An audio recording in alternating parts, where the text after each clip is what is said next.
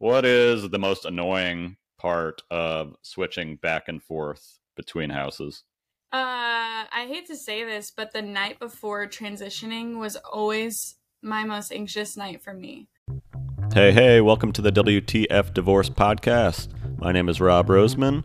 On this show, we talk about everything divorce, whether you're thinking about divorce, going through it, or figuring out life after. Divorce, co-parenting, dating. We cover it all and break it into short clips so it's easy for you to find and learn from. If you want more help, head on over to W T F Divorce dot com.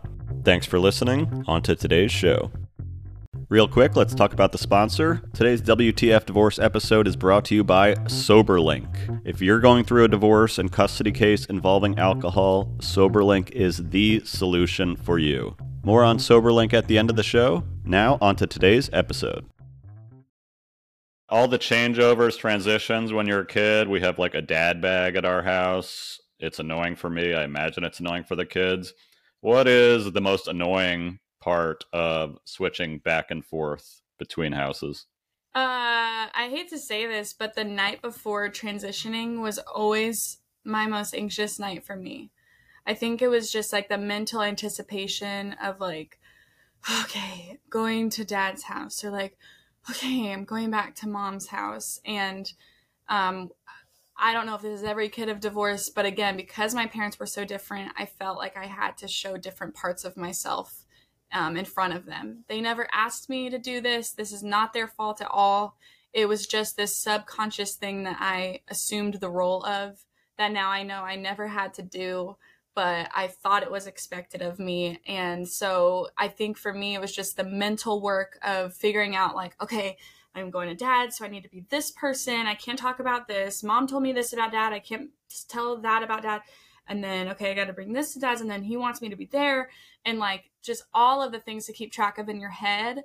And then to go to mom's and then revert back. Okay, now I'm back at home. I got school stuff to work on, da da da da da. And just, I don't know, there was a lot of mental work. So it was less the like physical packing and transitioning location. It was more like the mental work of who I had to be at dad's versus who I had to be at mom's. Anything you could tell a parent, if you were a parent of divorce and you had kids, so parents uh-huh. are listening to this, maybe a tip for a parent to help with that transition time. Yes, I just wish that my parents, and they don't know this, I never communicated this, so again, no shame on them. But I just wish that they would have sat me down individually and said, hey, do you know that I want you to be all of you at this house? Like, just because I only get you for, let's say that they only got me for forty-eight hours that time around. Just because I get you for forty-eight hours doesn't mean I want the really happy, joyful Grace who's like always excited to do stuff. Like, if I just get you for forty-eight hours and you are sad the entire time, you're in a bad mood the entire time, man, I will love that time because I get to be with you.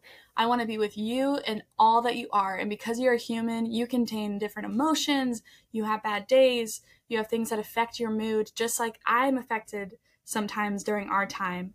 And so if we can just both promise to each other that we can come to each other as our most authentic selves, I think we're going to have the best time whenever you're at this house or whenever you're at dad's house or whatever it may be. And so for each parent to both explicitly give direct permission to the child that like, hey, you know, you can be your full self, right? I hope you're not, I hope you're, and don't assume that they are, but just like asking, like, I hope you're not like reserving parts of yourself here. Like, I hope you know that, I mean, you can be mad at me. Like, you can be frustrated at divorce. Like, that's allowed here. And just giving them that permission of like, I want all of you, and you don't need to manage the divorce or manage my emotions because you're just a kid, you know? It's such a great tip, is to let your kids have their emotions, but I never even thought about explicitly telling them that, almost encouraging them to do that. It comes as no surprise that not all divorces are created equal. While some divorces are collaborative and amicable, others are painful, accusatory, and may simply have you thinking, what the F? If you're co-parenting with an ex-spouse who abuses alcohol, this is a sobering reality. The folks at Soberlink want to help. Soberlink's alcohol monitoring system is the most convenient, reliable, and reasonable way for a parent to provide evidence that they are not drinking during parenting time. The system's real-time alerts, facial recognition, and tamper detection ensure the integrity of each test, so you can be confident that your kids are with a sober parent. With Soberlink, judges rest assured that your child is safe, attorneys get court-admissible evidence of sobriety, and both parents have empowerment and peace of mind. The W T F divorce community is here to help shed light on the fact that whatever you're going through, you are not alone. If Soberlink is reaching you at the exact time that you need it, visit w w w dot soberlink dot com slash W T F to sign up and get fifty dollars off your device.